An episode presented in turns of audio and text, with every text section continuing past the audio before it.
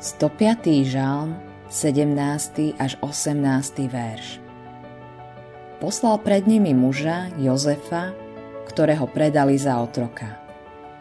V klade mu zvierali nohy, dostal sa do želiez. Jozefovmu otcovi Jákobovi na ňom záležalo. Jozefa uprednostňoval pred všetkými ostatnými deťmi a dokonca mu dal ušiť špeciálny kabát. Jedného dňa však Jozef unavil svojich bratov natoľko, že sa ho rozhodli zabiť.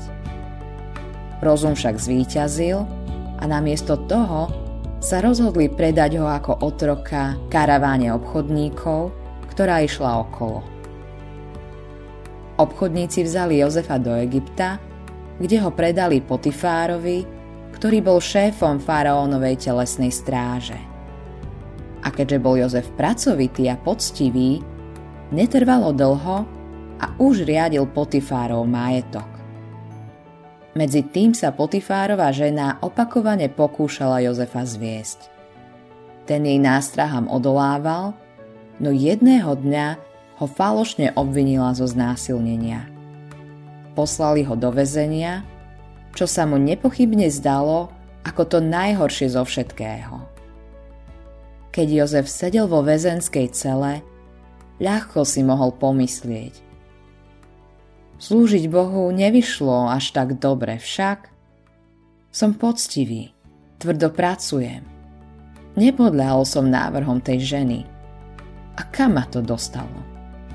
Do väzenia. Ale Boh mal pre neho plán. Pripravoval ho na budúcnosť. 105. žalm nám o Jozefovi podáva tento detail. V klade mu zvierali nohy, dostal sa do želiez. Z hebrejského originálu sa vynára iný preklad, ktorý nám poskytuje ďalší pohľad. Znie. Ako bol položený do železa, železo vstúpilo do jeho duše.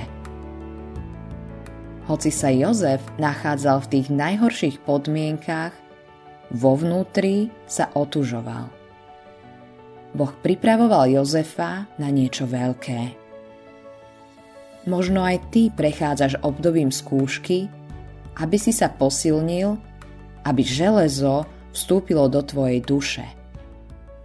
Cieľom skúšok je, aby sme sa stali duchovne silnejšími, aby sme si vypestovali duchovnú tvrdosť.